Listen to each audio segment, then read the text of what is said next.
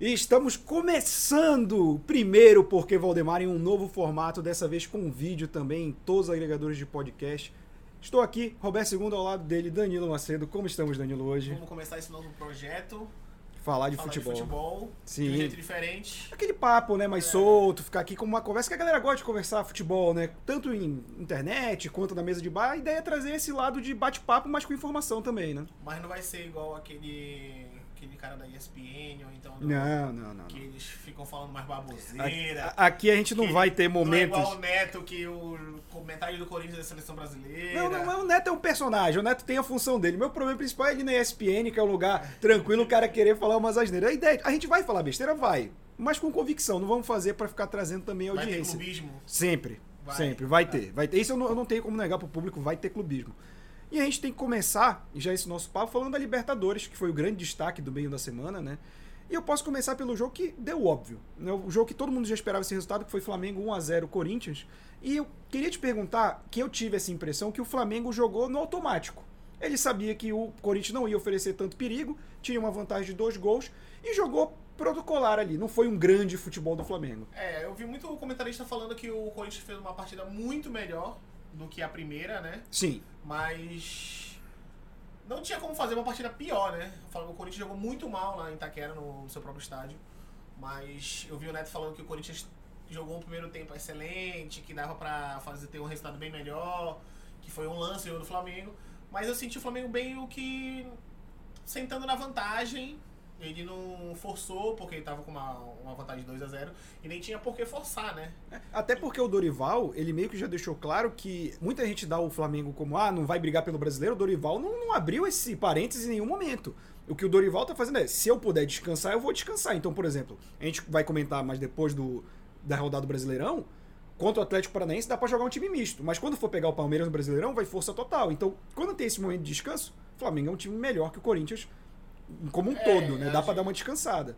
Inclusive, o Renato Augusto deu poder, quando ele entrou ali no segundo tempo, pro time do Corinthians bem forte, porque ele tem uma saída de bola muito boa, um excelente passe, mas claramente tá fora de ritmo, não conseguiu fazer muita coisa. O time do Corinthians tava meio que perdido, tentando ali achar uma bola. Uma crítica, assim, é o poderio ofensivo do Corinthians, que é quase inexistente, eles não conseguem criar uma jogada. O Santos, eu acredito que não tô lembrando de nenhuma defesa expressiva do Santos no jogo. Eu acho que não teve uma criação, né, nítida, assim. Eu vi uma crítica sobre o Yuri Alberto, que não finaliza. E é um cara que tá aí ganhando mais de 1 milhão por mês, um centroavante pra não finalizar. Mas 7º jogo do cara também, né? Vamos com calma aqui. E 7º jogo, com um time que tem jogo no meio da semana, não é nem um mês direito, o cara. É, mas o Vidal tava 2 meses parado. Entrou no time do Flamengo encaixado. E o Vidal só joga pra frente, gol, né? Já fez gol. É verdade, né? É verdade. É um volante, mas que joga pra frente. Chuto finalizou mais do que o Yuri Alberto, se a gente for para analisar. Sim. Porque no primeiro jogo, se eu não me engano, que ele entrou, que foi até contra o Atlético Paranaense, o primeiro e o segundo, que quase ele faz um gol de fora da área. E então o Flamengo é muito incisivo. Ele tava um time mais completo. Vamos dar esse braço aí pro Yuri Alberto, porque de fato o time do Corinthians não produz muito. Mas aí é aquele ditado sobre o Vitão, né? O Vitão, do técnico do Corinthians. Ele tá tirando, nem é água de pedra, né? Leite de pedra, é azeite. Porque o Corinthians não tem material, né? É um time muito envelhecido. Um time muito que chegou onde chegou na Libertadores, mas eu achava que ele podia ter saído antes, no meio do caminho. Mas foi um jogo, assim, mais morno, diferente do primeiro, onde o Flamengo dominou totalmente o jogo. Foi um jogo que o Corinthians teve posse de bola também, né? Mas não deu. Olha, e eu devo dizer, eu comentei isso no Instagram do Porquê Valdemar, que eu acho que tem que se evitar esse pensamento de terra arrasada no Corinthians. Porque isso acontece muito no futebol brasileiro, que é o seguinte, o cara chega, ele não chegou pra levar o Corinthians pra título nenhum, quando ele chegou não era isso, e aí o Corinthians foi montando um time sem consultar ele, óbvio que avisa, mas não foi ele que pediu o Renato Augusto, não foi ele que pediu o Paulinho, que o pessoal esquece que ainda tá no Corinthians, mas tá batido, não foi ele que pediu o William, não foi ele que pediu o Yuri Alberto. Tá saindo, né? A diretoria foi fazendo uma tática que é convencer a torcida, você trazer velhos medalhões, como aquela diretoria do Flamengo fez quando trouxe o Adriano, quando trouxe o Wagner Love, depois o Ronaldinho Gaúcho, o Petkovic, que é pra você fazer um carinho na torcida e meio que tentar passar um pano pra situação do time e torcer pra dar certo. O que o Vitor Pereira tá fazendo aqui é um bom trabalho com o que ele tem em mãos. Ó, o Corinthians hoje, ele é um time melhor do que quando o Vitor Pereira chegou. Mas as peças foram chegando sem o aval dele e ele tendo que se virar.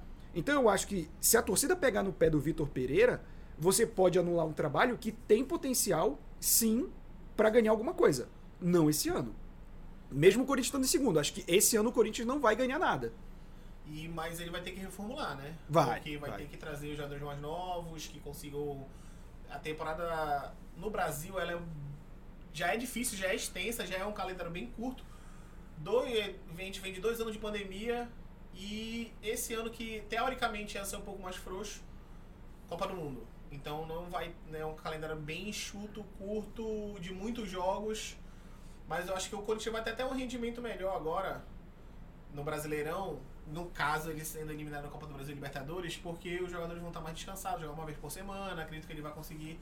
O Corinthians vai até ter um desempenho bem melhor do que vem tendo nessa resto de temporada do Brasileirão. O próprio Fortaleza, né? Da feita que ele saiu da Libertadores e teve uma semana de descanso, ele conseguiu bons resultados e já tá ali na boca para fugir da zona de rebaixamento. Então o calendário ele é muito importante, porque eu também comentei nas redes sociais que, cara, a gente saiu de 2 campeonatos encavalados por conta da pandemia. E a gente entrou num campeonato que vai ter que ser achatado por causa da Copa do Mundo. Então a gente, querendo ou não, a gente só vai voltar à normalidade de calendário, embora o calendário brasileiro não seja nada vistoso, ano que vem. Então, tipo, o calendário ele se torna um adversário muito forte, né? E eu acho que pro Corinthians, todo mundo também tá contando com o Corinthians saindo da Copa do Brasil, perdeu de 2-0 pro Atlético Goianiense. Eu acho que o Corinthians tem time para passar do Atlético Goianiense, até porque... O Atlético Goianiense está numa semifinal de Sul-Americano, que pesa muito. Não vai ter o elenco para manter as três frentes. Até porque ele não está numa posição tão boa no brasileiro para descansar no brasileiro e ficar no meio de tabela, né? É verdade. Inclusive, tu restou Fortaleza, eu acho que vai acontecer com o Corinthians exatamente isso, né? O Corinthians ele vai ter agora as semanas, caso sendo eliminado. Eu também acho que ele ainda vai ter jogo ali, Atlético Goianiense e Corinthians. Dentro de casa, o Corinthians é bem forte. O Atlético Goianiense não é um time que propõe jogo, né? É um time que vai jogar recuado para tentar um contra-ataque. E o Corinthians vai ter espaço para criação. E eu acho que acredito que ele vai criar muita coisa ali contra o Atlético Goianiense no Itaquera. Então, vai ser bem parecido com o que o Fortaleza fez mesmo nesse up aí no Brasileirão. Eu acho que o Corinthians é capaz também. Passando para o próximo jogo que a gente tem que comentar aqui também da Libertadores, que deu muito o que falar. Palmeiras e Atlético Mineiro empataram em 0-0 num jogo maluco, o Palmeiras com 2 expulsos, o Cuca falando uma série de besteira depois, que eu não consigo compreender como é que ele fala um negócio desse, e o Abel segue com a sina, obviamente que ele não deve estar triste com isso, de não vencer o Atlético no tempo regulamentar. O Abel, o único time que ele não ganhou, na verdade são 2 no Brasileirão, é o Atlético Mineiro e o Avaí, mas o Avaí subiu esse ano, então ele só enfrentou o Avaí uma vez. O Atlético Mineiro já enfrentou várias vezes em Libertadores e em Campeonato Brasileiro. Então ele nunca ganhou, sempre empatou em tempo regulamentar ou perdeu, mas ele eliminou 2 vezes o Atlético nessa de só empatar. E eu devo dizer que o Palmeiras jogou, mesmo com 9, muito melhor que o Atlético Mineiro. O Cuca fala que foi mais fácil jogar 11 contra 11 porque eles se retrancaram. Cara, você tem um time bom. O Cuca deu um discurso como se fosse um Atlético Mineiro de 5 anos atrás, de 4 anos atrás. Não, o Atlético montou um super time. Não era pra ele ficar... digamos assim, desencorajado a atacar o Palmeiras. O Palmeiras tem mais time que o Galo? Tem mais time que o Galo. Mas o Galo nem de longe é um time ruim pra jogar um discurso desse. Eu acho que o Palmeiras tem mais time que o Galo estruturalmente. Eu acho que o Palmeiras já tem uma estrutura montada. O Abel Ferreira, eu acho que é disparado o melhor treinador do futebol brasileiro hoje. Não tem nem como a gente tentar analisar com alguém mais próximo ali. Eu acho que o Abel é o melhor. E estruturalmente o Palmeiras já sabe como jogar e vem jogando igual há 2-3 anos, né? Desde quando ele chegou.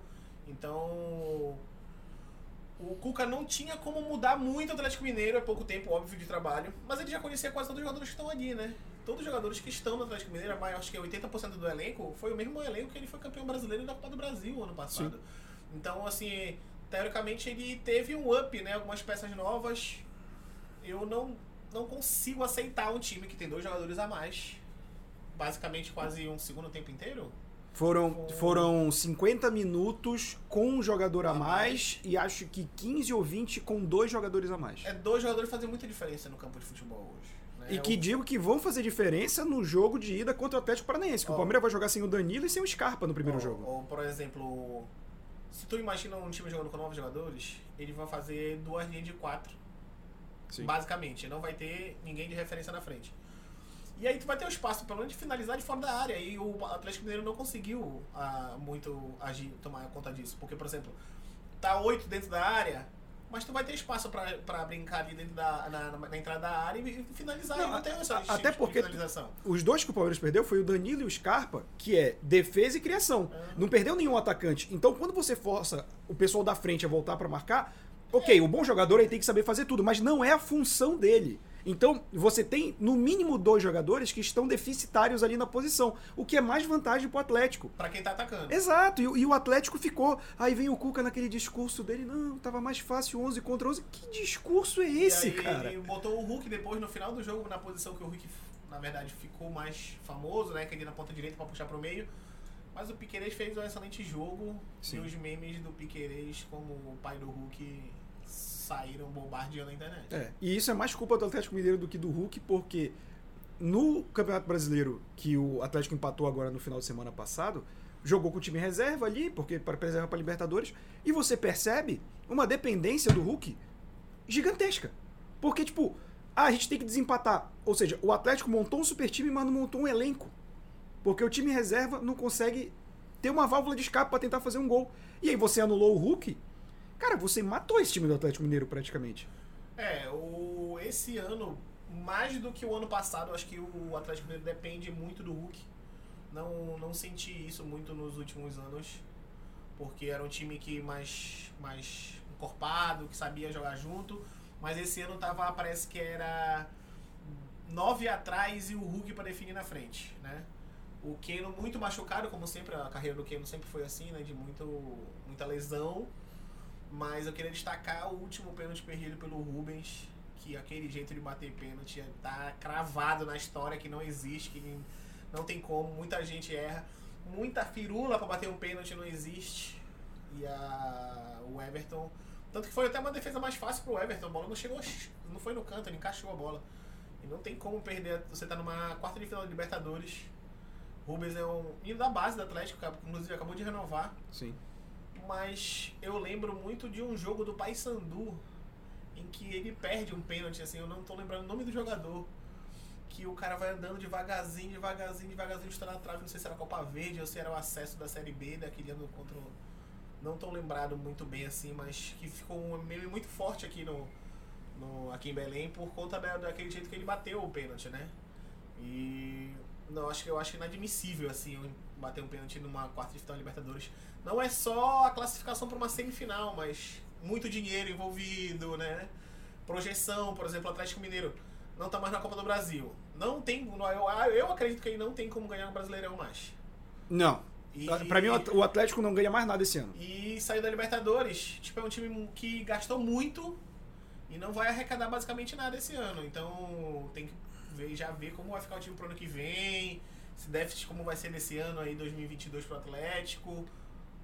O grande problema do futebol brasileiro é que o futebol brasileiro sempre tá contando com o ovo antes dele sair da galinha, sempre. É tipo, o cara faz a estimativa financeira, tipo, não, porque a gente ganhando aqui a Copa do Brasil, o cara fala como se ganhar a Copa do Brasil fosse um negócio simples, cara. Não é, entende? E o Atlético Mineiro investiu, ele tá fazendo a nova arena, mas é numa parceria que depende de mecenas, né? O pessoal fala da Crefisa com o Palmeiras, mas a relação do Atlético Mineiro hoje com quem banca ele é muito mais parecida com o Parmalat e Palmeiras dos anos 90 do que o que é o Palmeiras hoje. O Atlético Mineiro tá num terreno muito frágil e que esse ano sem título, e eu já falava isso antes, não é engenheiro de obra pronta, antes dele ser eliminado das 2 competições, o Atlético não vai ganhar nada esse ano.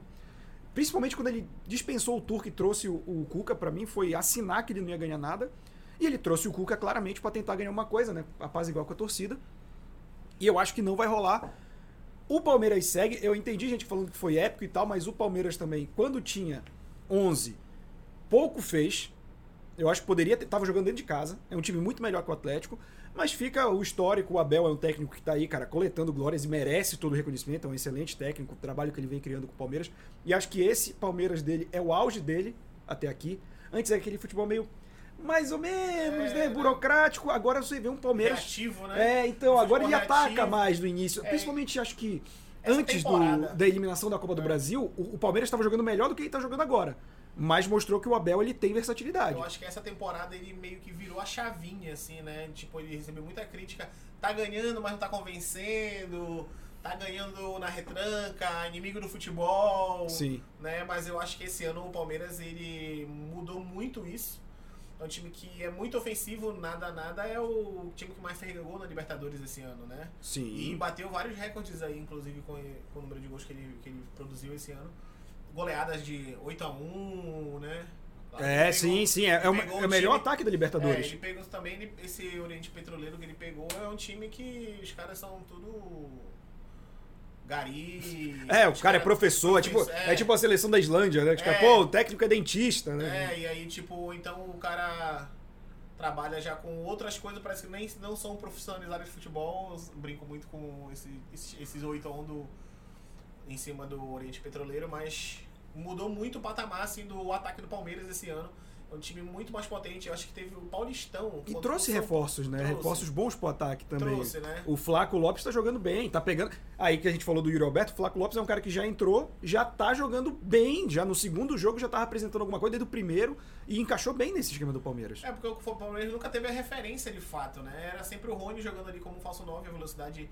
usando muito a velocidade dele, né? O Palmeiras tem uma jogada assim que eu acho muito característica do Abel, que é, tem duas na verdade, que é a linha, quando buscar a linha de fundo sempre, aquele chute cruzado e o Rony varando ali a marca, a zaga de carrinho por baixo e fazendo gol. Ou então chegando no fundo, cruzando pra trás, sempre tem ali o Scarpa, Veiga, Zé Rafael pra chegar finalizando. Eu acho que é uma jogada muito característica assim do Palmeiras, inclusive na final da Libertadores contra o Flamengo. Foi um gol mais ou menos assim, inclusive. Que é nas costas do Felipe Luiz, cruzamento pra trás e o gol, né, do Palmeiras. Sim. Primeiro, logo no começo do jogo. Então, mas a gente tem que dar um mérito muito grande pro Abel, que ele... Eu acho que ele absorveu essas críticas sobre o futebol, como o Palmeiras jogava, né? Um negócio mais pragmático, sim, mais engessado. Mas ele mudou muito esse ano. Esse ano a gente não pode falar isso do Abel. Claro. E aí, passando por um jogo que tem muita polêmica, o último jogo dos brasileiros nessa Libertadores, que é Atlético Paranaense 1-0 no Estudiantes, lá fora, na Argentina, né? E é um jogo cercado de polêmica porque o Atlético praticou novamente aquilo que muitos chamam de antifutebol, embora eu acho que seja menos do que foi contra o Flamengo. Aquele jogo contra o Flamengo, pra mim, foi ridículo. Foi um negócio absurdo, assim, dá desgosto de ver mesmo o Atlético Paranaense jogando.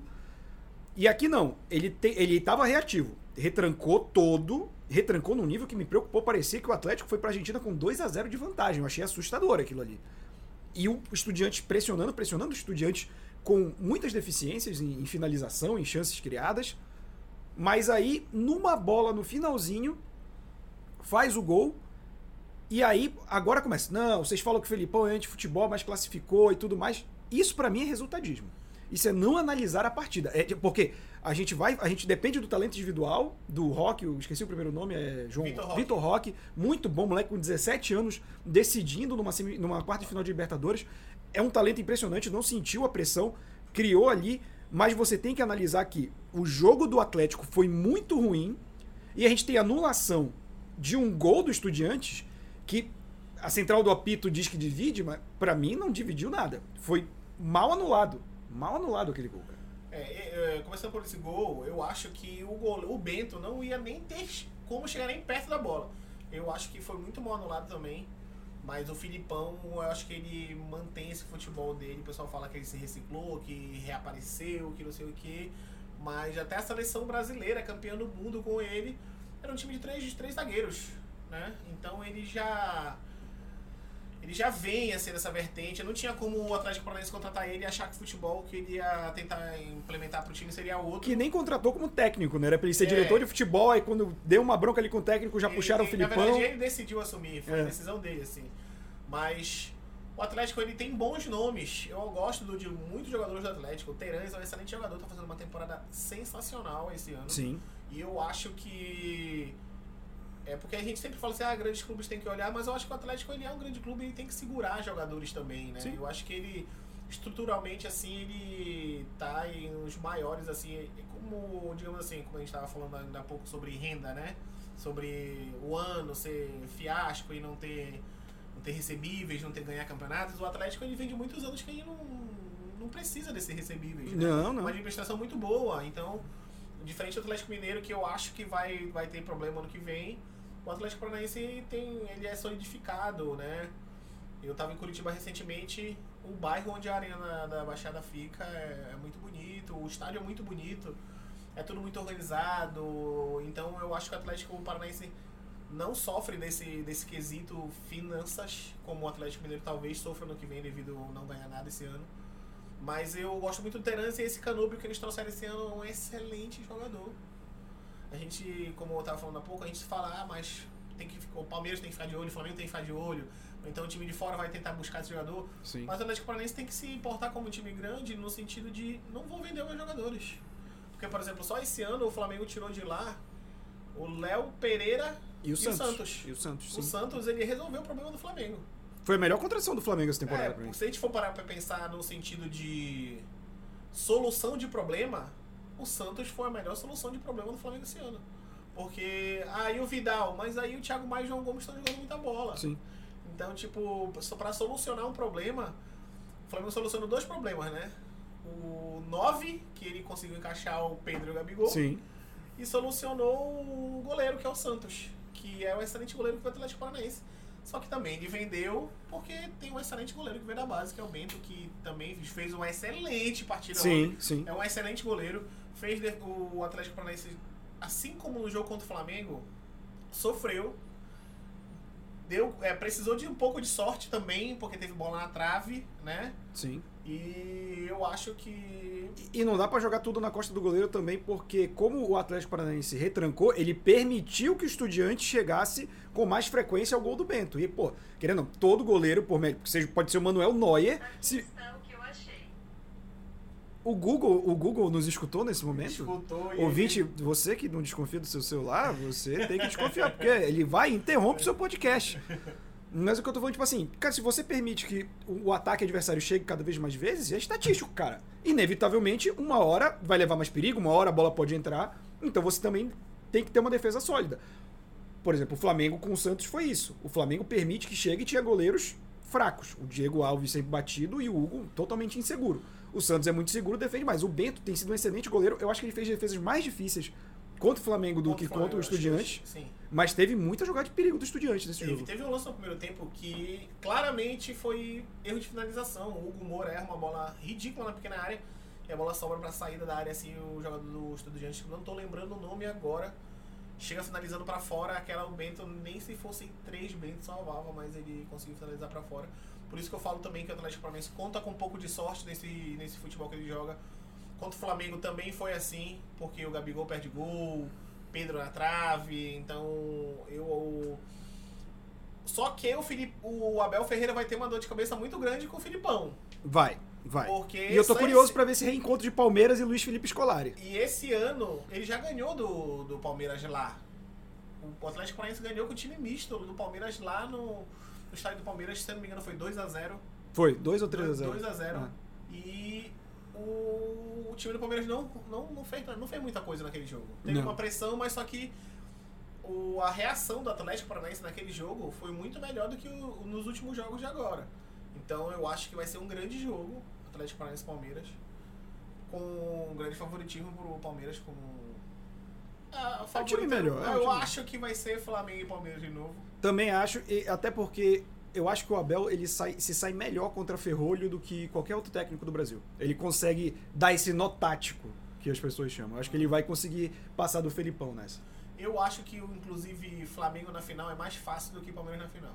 Eu acho que o Flamengo vai ter um pouco mais de facilidade, porque pega o Vélez. O Vélez é um time que... varia muito, ou ele joga com dois atacantes, 4-4-2, ou ele joga com 4-2-3-1 quando o Prato ou o Bol voltam para armar. Sim. Né? Então ele tem essa variação. Mas o Prato, quando ele volta para armar, ele é um jogador lento, e o Flamengo tem um ataque muito rápido. Por isso que o Bol volta mais. Exato, então você armar. Tem essa vantagem pro Flamengo. Eu concordo contigo, eu acho que o Flamengo tem um caminho mais fácil que o Palmeiras, porque eu discordo que, o Felipão Não, é um futebol chato que o Atlético tá... Mas ele entende muito de futebol. E ele conhece o Palmeiras como ninguém, então é uma dureza, cara. Sim, eu acho que vai ser um jogo bem difícil do Palmeiras, mas eu acho que ele passa na Arena da Baixada do Atlético, é muito forte, inclusive. Sim. O Flamengo na Copa do Brasil na volta agora corre um grande risco de não passar, porque eu acho que na arena, gramado sintético, torcida, o campo é pequeno, a gente passa, a gente olha na televisão, a gente acha que o estádio do Atlético Paranaense é um campo muito grande, sim, mas é um quarteirão assim de uma cidade padronizada, menorzinha, e tipo, é muito pequeno lá, então tipo, a torcida fica no ouvido, né? As pessoas acham que é grande, mas vale lembrar que quando o Atlético Paranaense chegou naquela final de Libertadores com o São Paulo, não tinha nem capacidade para sediar uma final, é que ele passou por reforma, mas a estrutura dele é de um estádio pequeno, né? Exatamente. E o Flamengo, acho que ele já pegou o Vélez em 2020 ou 2021 na fase de grupos. E ganhou lá, inclusive, de 3-2 com o golaço do Arrascaeta de fora da área. Arrascaeta, canhota. Que é o principal jogador do Flamengo hoje. Né, eu acho que é o melhor do Brasil. E eu ainda vou dizer que eu acho que ele tá caminhando, e se não já tá, com o melhor estrangeiro da história do futebol brasileiro. Aspas muito fortes aqui. Eu acredito que ele, se já não é, ele vai ser o maior estrangeiro da história do futebol brasileiro. É porque a galera também esquece que ele estava jogando muito no Cruzeiro, né? Antes dele ir pro Flamengo. E já jogava muito no Cruzeiro, né? É que ele tá jogando tão bem no Flamengo que as pessoas esquecem o quanto ele jogou no Cruzeiro. Na Copa do Brasil, que ele tava com a seleção uruguaia, voltou, no mesmo dia ele foi pro jogo, entrou no segundo tempo e fez um gol de cavadinha no Cássio. Que o Cássio tem 3 metros de altura. E o Cássio é um excelente goleiro. A galera gosta de sacanear o Cássio quando ele tem aquelas fases meio ruins, mas ele é um excelente goleiro. Não, o Cássio, ele só não tá na seleção hoje porque eu acho que tem fator idade, e o Everton também é um... A gente tá bem servido de goleiro. Se qualquer um dos três for titular, a gente tá bem servido de goleiro hoje na seleção. E eu ainda acho que era o Ederson titular, mas o Alisson é excelente goleiro. O que eu falei, é o famoso tanto faz. Se qualquer um dos três for titular, vai ficar, tá bom. Eu não concordo com o Thiago Silva nessa área. Também não, acho que já passou do tempo. Na hora que o Mbappé passar correndo atrás dele, não vai acompanhar. Essa final vai ser difícil. Já estamos apontando a final aqui. Finalizando a Libertadores, o último jogo foi Vélez 1-0 Tajeres, e o Vélez já tinha ganhado o jogo de ida, e ele vai pegar o Flamengo aí nessa semifinal, que já é final do mês de agosto, né? A gente vai comentar aqui, já vai ter essa rodada já no dia 31, se eu não me engano, Flamengo e Tajeres. É isso mesmo. Flamengo e Vélez, desculpa, vai ter no final do mês. E passando ainda na questão... Só não vamos comentar o jogo do Vélez e Tajeres, porque é 2 argentinos, então... Foda-se. E também tava na mesma hora. A gente não viu, gente. A gente tava olhando os melhores momentos, tava passando o mesmo horário do jogo do Palmeiras, fica complicado. Mas a gente passa pra Sul-Americana. Queria começar aqui com o Atlético Goianiense, 3-0 Nacional. O Atlético Goianiense, que é daqueles que todo mundo dava, não, o Nacional tem tradição, Luizito chegou pra decidir. Foi 1-0 lá suado, sofrido, com muita garra. 3-0 de aula aqui. E indo pra cima. Jogando dentro de casa, o Atlético Goianiense com o time... limitado, ok, que o Nacional é horroroso também, isso tem que ser dito, né? Que a galera chegou o Luizito Soares, parece que o Pelé, né? O Pelé no Cosmos. O time é horrível. Eu vi o jogo inteiro do Atlético Goianiense Nacional lá, né? E o Nacional não consegue criar. Não, é um time ruim, cara. É um time ruim. O goleiro do Atlético Goianiense lá, se não me engano, foi o Renan, que é aquele que era banco do Jefferson no Botafogo. Tá. Saiu, se eu não me engano, foi ele lá. E ele não fez defesa difícil no jogo, não teve nenhum negócio assim, ele salva espetacularmente, não existiu isso. Não, cara, é um negócio... Não consegue criar. É um negócio assustador, assim, e... Assim, eu acho que o Atlético Goianiense vai ter uma pedreira contra o São Paulo, mas eu acho que ele vai dedicar as forças dele pra Sul-Americana, porque um título continental é um negócio muito impactante, assim. Eu acho que ele tá próximo, né? E eu acredito que o São Paulo, assim... O torcedor São Paulino diz que tá jogando bem, acha que tá jogando bem, mas o Rogério Ceni não tem um trabalho bom desde o Fortaleza. Ah, mas ganhou o Brasileirão 2020 com o Flamengo. Ele ganhou não, deram o Brasileirão 2020 porque o Internacional não conseguiu ganhar do Corinthians, em Porto Alegre. Na última rodada, Corinthians que não tinha nada, propensão nenhuma, não tinha nada pra fazer no Brasileirão. Pra mim foi erro, mas também o Abel Ferreira, era o Abel Braga, técnico do Inter na época, né? Era Felipão aí, que eu acho que também não... Ah, já se aposentou, Abel Braga oficialmente já se aposentou, graças a Deus, o futebol... Mas aposentado há muito tempo. Um que pode aposentar também já é o Mano, mas vamos por partes aqui, a gente puxou... Eu ainda acho que o Mano ainda melhorou o jogo do Inter no início do ano pra cá. Então, mas vamos lá, a gente tava falando de São Paulo, o São Paulo perdeu no Ceará, para o Ceará de 2-1, foi pros pênaltis, e aí... O Ceará perde nos pênaltis.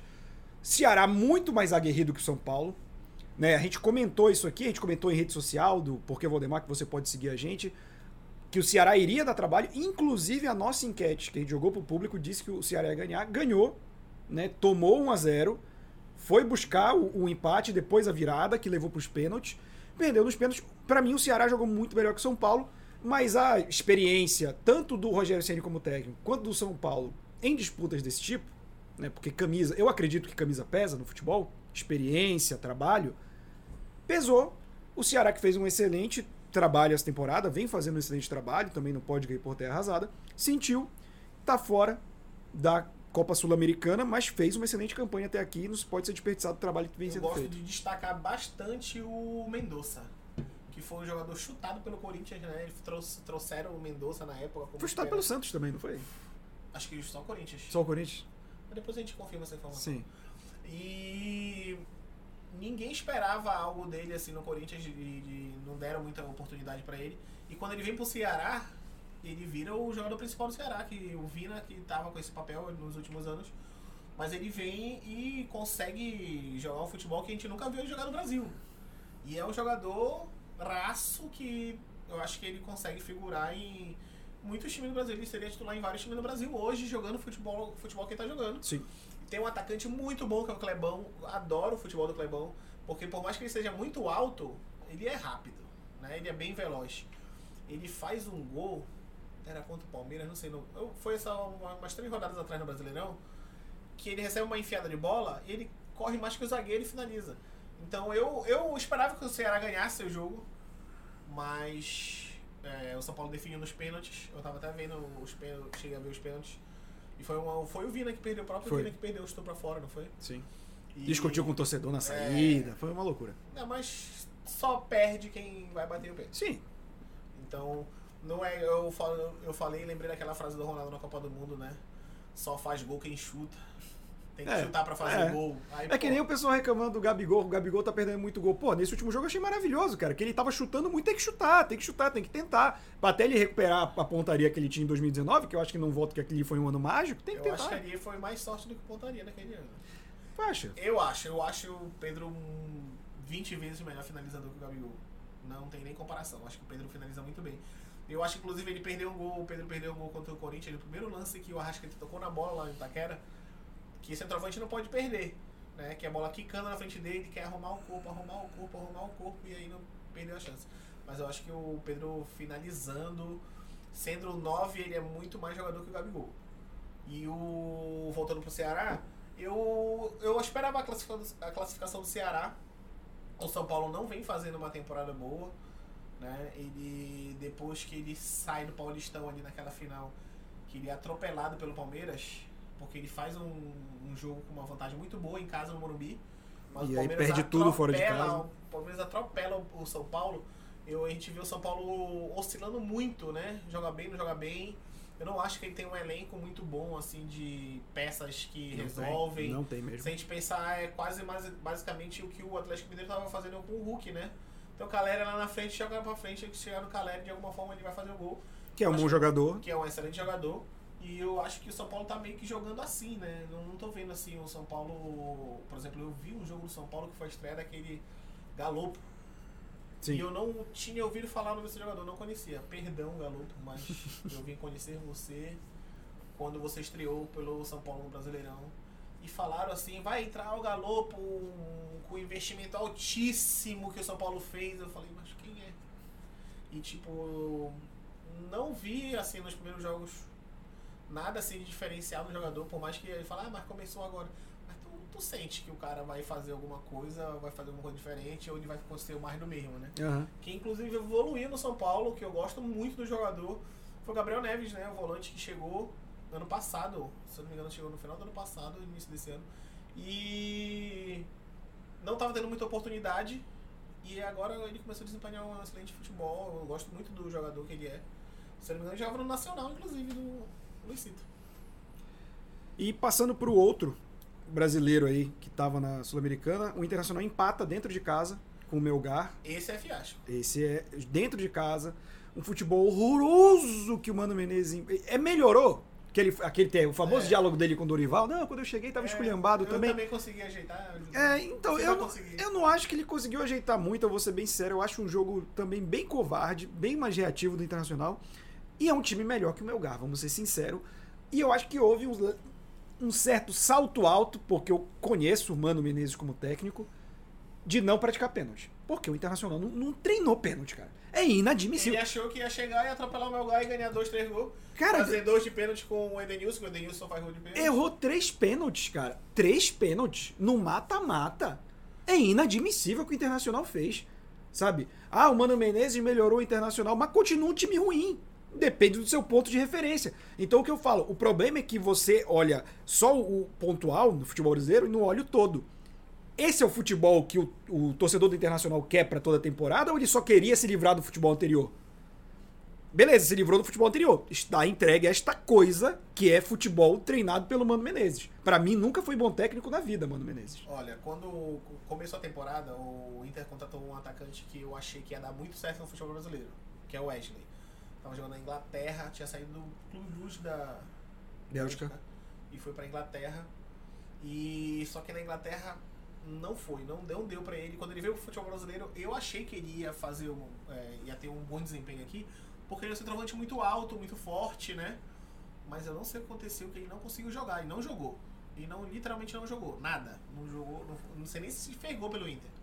Mas ele não jogou. E no papel, tu vai olhar o time do Inter, é um time bom. Não é um time ruim, longe disso. O Tyson, tipo, quando ele veio pro Inter, tinha time na Europa que queria ele. O Tyson pro futebol brasileiro, ele é um jogador acima da média. É, e ele foi líder no time, ele era capitão, se eu não me engano, no Shakhtar, quando ele veio pra cá. Então ele jogava Champions League e jogava muito bem no Shakhtar. E aí quando ele veio pro Brasil, eu achei, vai deitar. E foi esse nível de contratação. Os caras fizeram uma festa como se fosse o Ronaldinho Gaúcho chegando, entendeu? Tem aquele famoso tweet, né? Messi ou Tyson, só o tempo dirá. Exatamente. Então... E aí, eu achei que o Tyson ia aí, só que com o Mano Menezes ele é banco. E tem sido banco. Eu não acompanhei o Internacional, óbvio, o dia a dia do Inter. Mas eu não sei se ele tá com problema de lesão, se não tá fisicamente bem pra desempenhar 90 minutos de jogo. Mas ele já tem um tempo que ele tá no Inter. Já dava pra tentar se adaptar ao futebol brasileiro, né? E ele não... Pelas peças que o Inter tem, eu não consigo ver que o Tyson seja banco no time do Inter. Também não. E com isso, a gente vai ter uma chave da Sul-Americana de brasileiros, que vai ser Atlético Goianiense e São Paulo, e a outra, o Melgar, vai pegar o Independiente, que mandou 4-1 Deportivo Táchira, já tinha ganhado o jogo de ida por 1-0. O famoso suco, né? Exato. Del Valle. O famoso suco, que já deu muito trabalho para brasileiro na Libertadores, sempre gera piadinha. O Flamengo pegou o chocolate dele lá já. E com isso a gente encerra o nosso giro sul-americano e a gente passa para a rodada do final de semana, né? A gente encerra agora a rodada do meio de semana, né? Foi Sul-Americana e Libertadores. Mas agora a gente vai falar um pouco da próxima rodada aqui da Série A. E vamos falar da Série C, porque a gente é de Belém e os nossos times estão na Série C. E é importante porque é a última rodada dessa primeira fase da Série C. A gente vai comentar, começando pela Série A. Óbvio, a gente não vai falar de todos os jogos, mas alguns destaques. Eu queria destacar o clássico paulista, Corinthians e Palmeiras, lá na Neoquímica Arena, que eu acho que o Flamengo, eliminando o Corinthians, ele fez algo que vai ajudar ele, pode ajudar ele, né? Não é que vai ajudar, não prevejo o futuro assim. Mas ele pressiona o Corinthians, porque eu falei, não pra pode resultado ser... resultado no Brasileirão. Exato, e contra o maior rival logo em seguida. O Palmeiras vem de um jogo extremamente desgastante contra o Atlético Mineiro. E eu acho que ele vai botar Danilo e Scarpa pra jogar. Vai botar, porque... vão ser expulsos, né? E o Corinthians tem que provar algo, é dentro de casa...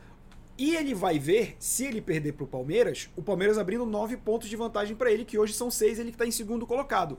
Querendo ou não, o Flamengo, mexendo as peças do tabuleiro, não foi proposital, obviamente, foi a tabela que colocou isso, jogou uma pressão no Corinthians que pode ajudar ele, porque ele tá correndo por fora ali o título brasileiro, a taça tá na mão do Palmeiras, por enquanto, que tá jogando um futebol dominante, né, nos pontos corridos.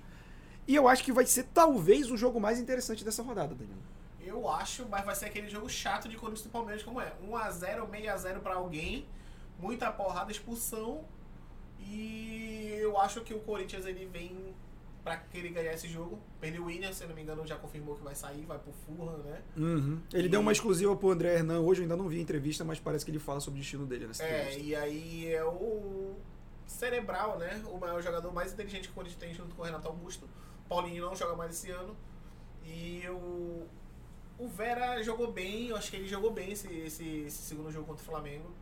é um volante ali mais na frente da zaga, né? E tem, quando tem uma zaga boa, não dá pra reclamar do futebol defensivo do Corinthians, né? Sempre manteve aquela estrutura, né? Fagner, Gil, aí voltou Balbuena, Fábio Santos ou Piton, né, na esquerda. Cássio no gol. Acho que o Corinthians tem sempre uma zaga boa, volantes bons, é diferente dos últimos, por exemplo, o volante que o Corinthians tinha. Eu gosto do Queiroz, mas não acho tudo isso que todo mundo diz, que ele é um novo Kanté, um novo, sei lá, Kroos. Eu acho que o do Queiroz não, é um excelente jogador. O Vera chegou para assumir, acho que é ali a frente da zaga do Corinthians. Eu acho que ele vai disputar ali com o Duqueiroz, com o Rony, espaço. E eu tenho o Corinthians... O Juliano, não sei se ele já veio pro Corinthians, se ele já tá jogando, porque parece que não veio ainda, porque parece que ainda não estreou. E o ataque do Corinthians é um ataque bom, cara. Eu gosto do Yuri Alberto, eu gosto do Roger Guedes, só não gosto do Vitor Pereira achar que não dá pra jogar os dois juntos. É, então. Não joga Gabigol e Pedro, não joga, sei lá... É, Gabigol e Pedro cresceu depois que o Bruno Henrique saiu também, vale dizer, né? Foi uma lesão que acabou gerando a situação que foi boa pra todo mundo, menos pro Bruno Henrique, que só joga no que vem. É, mas eu acho que o Yuri Alberto e o Roger Guedes podem jogar junto. Tanto também que acho. Acho que o Roger Guedes sai melhor da área que o Yuri Alberto. Ele sai pra buscar o jogo e tem o drible e tem a finalização muito boa, tanto que é o cobrador de falta do Corinthians, né? Meu problema com o Roger Guedes é que é perceptível que tem horas em que ele fica puto e não quer jogar. E isso pra mim é muito ruim pra um time. Isso deve ser por conta da falta de cabelo. Pode ser. A calvície realmente deixa o homem um pouco mais... É, exatamente. Eu fiquei mais estressado quando a minha calvície foi crescendo também, inclusive. É verdade. Um pouquinho mais. Eu fico um pouquinho... A falta de cabelo... Mas eu acho que vai ser aquele jogo mais duro, né? Mais pegado, 0x0, 1x1, 1x0 ali, poucos gols. Mas eu acho que o Corinthians ele vai jogar em casa e vai pra cima, vai tentar buscar a vitória contra o Palmeiras, com certeza. Queria destacar outro jogo aqui, que é o Flamengo e Atlético Paranaense. Eles vão se enfrentar no jogo de volta na Copa do Brasil. Acho que o Flamengo tá confiante, o Flamengo tá jogando melhor, e o Atlético Paranaense também vem de um jogo desgastante, um jogo sofrido, um jogo pegado. Teve... Cara, eu tava vendo esse jogo do Atlético Paranaense, inclusive na Sul-Americana, e pra porrada em algum momento, porque o juiz é frouxo demais. Então, acho que vai dar uma descansada, o Flamengo quer crescer, e o Dorival, que não é besta nem nada, também vai olhar as peças que o Atlético tem sem a pressão do mata-mata. Eu acho que o jogo do brasileiro, do ponto corrida, ele te dá essa percepção de pensar a longo prazo. E acho que o Flamengo vai usar isso como estudo do confronto para a Copa do Brasil. Porque o Flamengo, vamos colocar aqui três times no início da temporada, Flamengo, Palmeiras e Atlético Mineiro, são os times a serem batidos. Então todo mundo estudou esses times. Não é esse jogo que o Felipão vai usar para estudar o Flamengo. Ele já está fazendo isso há muito tempo. Porém... Essa meio de rodada agora é o quê? É a Copa do Brasil? Acho que já é Copa do Brasil no meio da semana, não tenho certeza. Já é a volta. Então, eu acho que o Atlético Paranaense vai jogar com basicamente... 11 reservas, porque ele não tem propensão nenhuma no... Ele vai priorizar a Copa, que faz parte do planejamento financeiro do clube. É, também. E o Flamengo, ele... O time reserva do Flamengo é titular em quase... mais que a metade do time do Brasil. Acho, né? Acho que só 4 times, no máximo, não teriam o time reserva do Flamengo como time titular. É, o que é? Atlético Mineiro, Palmeiras... Acho que só esses dois. É, realmente só esses dois. Não, o Corinthians tem muitos jogadores que são melhores que o titular do Flamengo, Corinthians... É, tá, então vamos lá, esses três. Atlético Mineiro, Palmeiras e Corinthians. O Fluminense tá com um time muito bom, cara.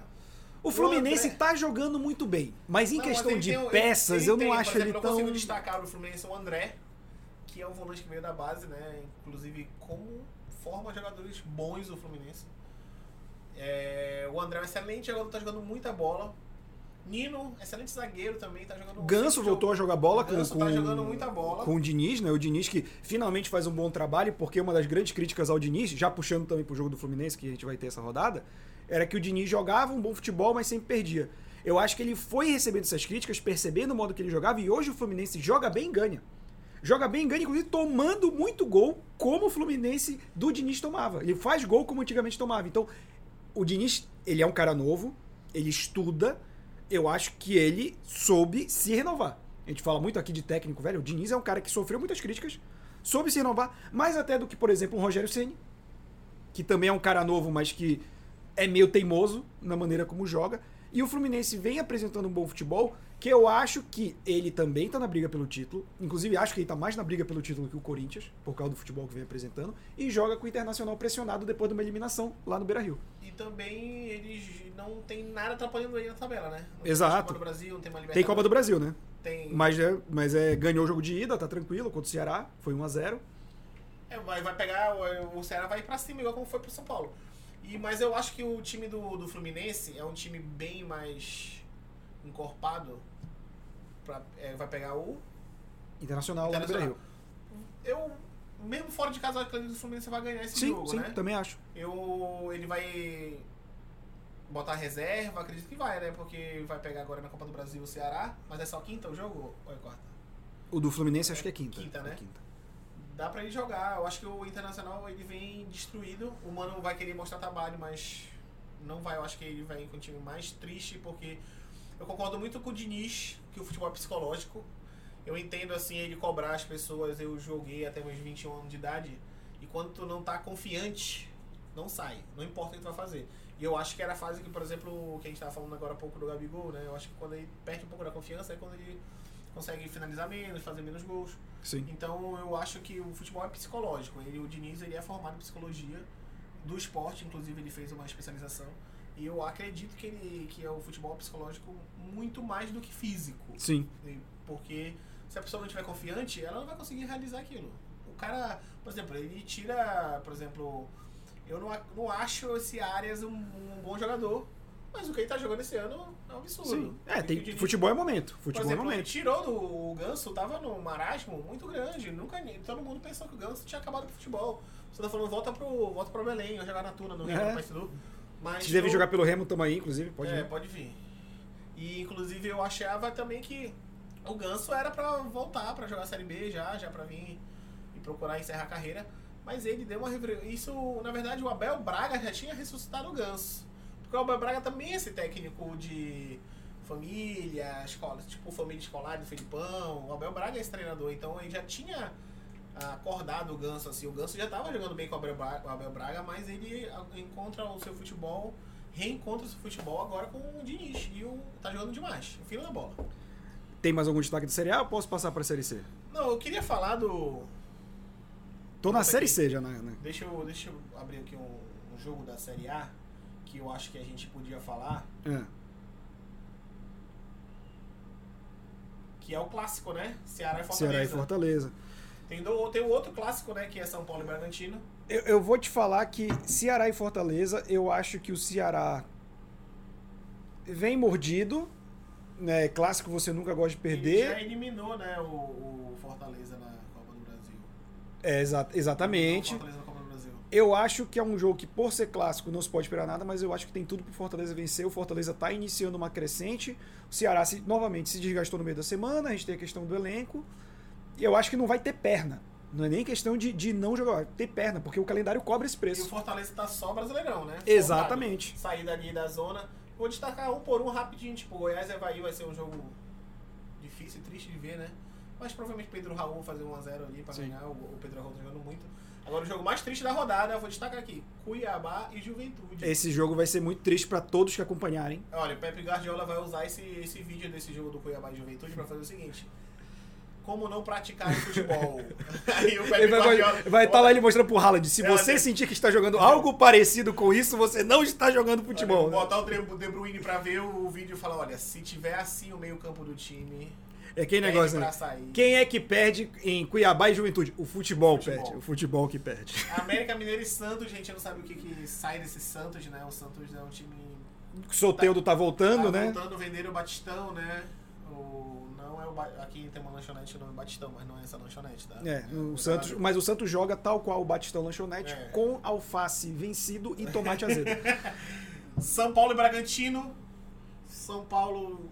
É difícil analisar o São Paulo. Mas o Bragantino também surgiu com uma pomba. Não, o Bragantino agora que foi comprado pelo Red Bull, vai ser um time que vai brigar pelas Copas. Ele não fez porra nenhuma, porque não tem torcida, irmão. Com todo respeito à população de Bragança Paulista, mas não tem, cara. A Red Bull chega, manda... Ah, tá bom, né? Conseguiu os resultados financeiros aí, vendeu um jogador, mantém esse técnico que não tá fazendo... Esse técnico já tinha caído no time há muito tempo. Barbieri, meu Deus do céu. Qualquer time do Brasileirão... Eu já tinha demitido o Barbieri há muito tempo. Meu Jesus amado, cara. Teve uma sequência horrível de não classificar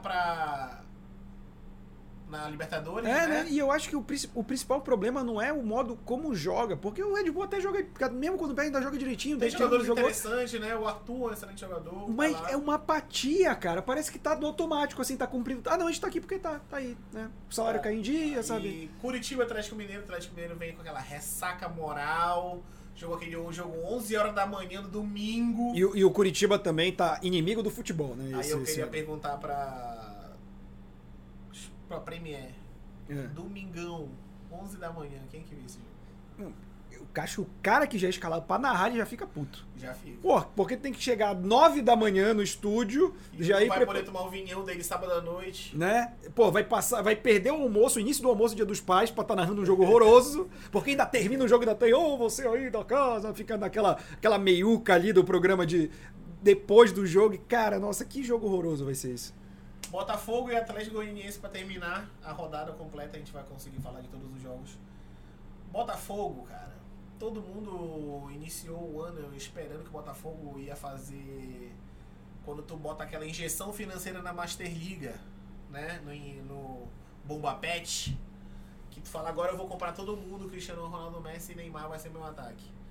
Mas é bem diferente, porque o clube estava bem afundado em dívidas, né? Então, primeiro essa injeção financeira foi para recuperar administrativamente o clube. Mas ele trouxe nomes interessantes nessa janela, que eu acho que quando começaram a estrear, o time do Botafogo vai melhorar bastante. Um é o Carlos Eduardo, que jogava no, se não me engano, o Al-Ahly. Al alguma coisa lá da Arábia. O Al-Hilal, né? Sempre um desses dois. E que, inclusive, jogou contra o Flamengo no Mundial 2019. Ele estava no time que jogou contra o Flamengo. E aí... eu acho que o torcedor do Botafogo tem que entender que essa temporada é para não cair, e não é por conta do John Textor investir mal. É porque o Botafogo realmente estava muito afundado. O time também do Botafogo, quando ele subiu para a Série A, não era um time competitivo para jogar na Série A. Então, se o Vasco subir esse ano... Tanto Vasco... que eu lembro que o destaque do Botafogo ano passado, na Série B, era o Chay. O Chay tá no Cruzeiro, foi mandado pro Cruzeiro porque ele nem jogava a Série A. Ele não tinha como. Mas eu acho que o Atlético Goianiense vai botar time reserva, porque veio desse jogo contra o Nacional, então vai botar a galera pra descansar, pra dar o up nas Copas, né? Então acredito que o Botafogo vença, mas vai ser um jogo difícil, porque o Atlético Goianiense é um time mais ajeitadinho, né? Uhum. E aí, pra gente finalizar hoje, a gente vai falar da nossa ilustríssima Série C. A gente vai falar de dois jogos, na verdade. A gente já comentou aqui no início do programa, você que tá acompanhando, a gente não sabe, somos de Belém do Pará, que tem dois times na Série C, que encerra a sua primeira fase nesse sábado, Remo e Paysandu. Os dois times em situações completamente opostas na tabela. O Paysandu já tá classificado, ele começou meio turbulento a Série C, depois se trocou de técnico, se rearranjou, teve uma sequência muito boa, teve uma sequência tão boa, se a gente parar pra pensar, mês passado, o Paysandu tava numa sequência de não conseguir ganhar, só empatar e perder. Mas não saiu da segunda colocação. Não saiu, ficou lá porque ele realmente fez um bom resultado no início. Pega o Floresta agora, o Floresta que briga pra não cair. Floresta tá com 20 pontos. O Atlético Cearense, que é o primeiro da zona de rebaixamento da Série C, tem 19. Né? Todos os jogos vão ser no mesmo horário. Então, tipo, o Paysandu, ele pode se dar ao luxo de perder esse jogo. Não jogar com força total, já esperar a próxima fase, porque o Floresta vem sim pra vencer esse jogo. Tem a chance de perder a segunda colocação? Pode perder, né? Pro ABC. Pro ABC. O ABC que vai pegar aqui, deixa eu só checar, o Figueirense. O Figueirense que tá classificado. O Figueirense, ele tá em quarto lugar, não sai mais, não tem ninguém que alcance ele. Então, assim, eu acho que ABC e Figueirense vai ser aquele joguinho de empate, de comadre, sabe? 0 a 0. É, porque o lance da Série C é que ela vai reiniciar. Então, tirando o primeiro e segundo colocado, não faz tanta diferença, porque o primeiro e segundo colocado ainda vão ter a vantagem de, na próxima fase, você que não entende tanto de Série C, o que vai acontecer? Os 8 primeiros colocados vão ser divididos em 2 quadrangulares, jogo de ida e volta, os 2 primeiros colocados de cada quadrangular vão para a Série B, e os 2 primeiros de cada quadrangular disputam uma final para ver quem é campeão. Então, você já tem os times do quarto... Exatamente, do quarto ao primeiro já estão classificados, do quinto ao oitavo ainda tá meio que tudo aberto, porque do quinto até o oitavo a gente vai de 29 a 26 pontos, só que o Vitória, que é o décimo, tem 26, então até o décimo pode atingir 29 pontos. O Ipiranga pode, até o Ipiranga tá ali em 11º, ainda tem a chance de ficar entre os 8, né? Não, porque o oitavo tem 29. Ah, não, é verdade, dependendo do resultado, é verdade. O Remo tem 26. Então, tipo, o Remo, que é o outro, ele tá em último, a gente falou, o Paysandu já tá classificado, o Remo está em último dos classificados, tem que ganhar e jogar fora de casa. Jogando fora de casa com o Botafogo de Ribeirão Preto, que tem 29, ou seja, dependendo do resultado, é improvável, mas o Botafogo de Ribeirão Preto pode sair da zona de classificação. Então, tipo assim, o Botafogo vai jogar pelo empate e o Remo vai ter que fazer uma coisa que quase não fez essa Série C, né? Que é gol. quer e ganhar fora de casa. Exato. Né? O Remo tem que fazer gol e tem que fazer muito gol, porque ele só tá na frente do Aparecidense e do Vitória por saldo de gol. Né? O Remo tem um grande problema. O time. Também. Mas o grande problema do Remo é que ele só depende dele. Não existe nada mais perigoso do que o Remo depender dele mesmo. É uma coisa assim, todo torcedor remista, nós estamos inclusos aqui. Cara, eu, assim, tem gente que já desistiu. Eu sou muito. Esse que é o problema. Eu sou demais. Eu queria ser menos. Porque eu tô completamente... Porque existe a possibilidade. E a pior coisa pro ser humano é a esperança. A esperança destrói o ser humano. Olha, se o Remo já tá desclassificado, eu ia... Amanhã ia estar tomando uma cerveja, ia ver esse jogo puto, mas já resignado. Então eu sou mais pragmático, porque eu acho que o Remo não classifica. E eu já tenho essa certeza. Se classificar, ganhar fora de casa, classificar, aí ele vai me dar uma... Como é que eu posso dizer? Vai me surpreender. Entendeu? Porque o que eu já espero do Remo é que ele nos classifique. Eu acho que o Remo... O grande erro do Remo, tipo assim... Aqui em Belém a gente tá fazendo muito... uma crítica com a diretoria do Remo, no sentido de...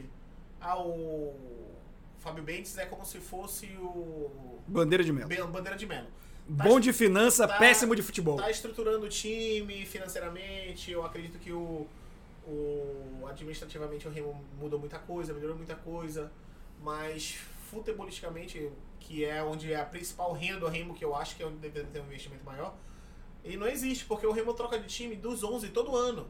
Não existe estrutura de base de time nenhum todo ano. Mas tem uma coisa que eu falo muito sobre o futebol paraense, que pra mim é a minha maior crítica pro futebol paraense. Eu acho que é basicamente um dos únicos estados no país que joga com grama alta. Futebol lento. Não existe, esse futebol não existe mais. Esse futebol ficou nos anos 90. O Remo e o Paysandu, os dois estádios jogam com grama muito alta. O futebol não corre. Paysandu até menos, a grama da Curuzu ainda é um pouco mais baixa que a do Bainão. Mas até o Mangueirão, que tá em reforma, que vai voltar agora, ano que vem... Tomara que volte com grama curta. É, tem que mudar, porque, tipo assim, o futebol ele não é mais lento como era há 10, 15 anos atrás. Não. É um futebol muito mais rápido. Mas também vem muito do futebol paraense viver de glórias do passado, né? Vive de glórias, então ele quer manter um status de como se ele ainda fosse time grande. Gente, Paysandu e Remo não são grandes há mais de 20 anos, sabe? E a gente quer viver essa soberba, porque... Querendo ou não, isso também foi um dos intuitos que a gente criou esse podcast, que é a mídia tradicional não fala do futebol do Norte e do Nordeste, a não ser quando é obrigada, sabe? E a gente fica relegado à mídia local, que é, sim, extremamente clubista. Sabe, a gente brinca com o nosso clubismo aqui, mas o meu clubismo é tanto pra exaltar o meu time quanto pra criticar. A gente depende de uma mídia que quer exaltar o Paysandu e não quer criticar, que é pra manter o torcedor interessado, aquele torcedor mais fanático, e não aponta os erros. Então a gente vive nesse cenário de mediocridade apoiado por todo mundo, porque é interessante. Eu não vou passar pano pro Remo, eu acho que o Remo tá jogando um futebol péssimo, acho que a diretoria do Fábio Bentes, que eu defendo, como ela vem organizando o time, é péssima na tomada de decisão do futebol, contratou diretor de futebol esse ano que não fez absolutamente nada, sabe? Então tem que ser criticado, sim. E tem que ser apontado que os times daqui estão defasados, tem torcida pra estar na Série A, mas jogam um futebol que não era nem pra estar na Série D. O Remo e o Paysandu, eles têm torcida maior que... O Remo e o Paysandu na Série A, eles têm média de público, acredito eu, que mais do que 40% dos times que estão na Série A. E só perde porque os times que se modernizaram estão com arenas muito grandes, Corinthians, Palmeiras, Flamengo, que você... E tem público, isso também tem que ser falado, porque... Uma cidade como São Paulo tem um público elitizado muito maior que o público de Belém, então você pode criar uma arena gigante que tem camarotes a preço absurdo e a arquibancada ser um pouco mais cara, e aqui em Belém não cabe essa realidade, por exemplo. É, não cabe. Por mais que a gente seja uma cidade de 2 milhões de habitantes, por exemplo, eu estava em Curitiba recentemente, e aí eu vi a cidade muito vazia, mas era uma cidade...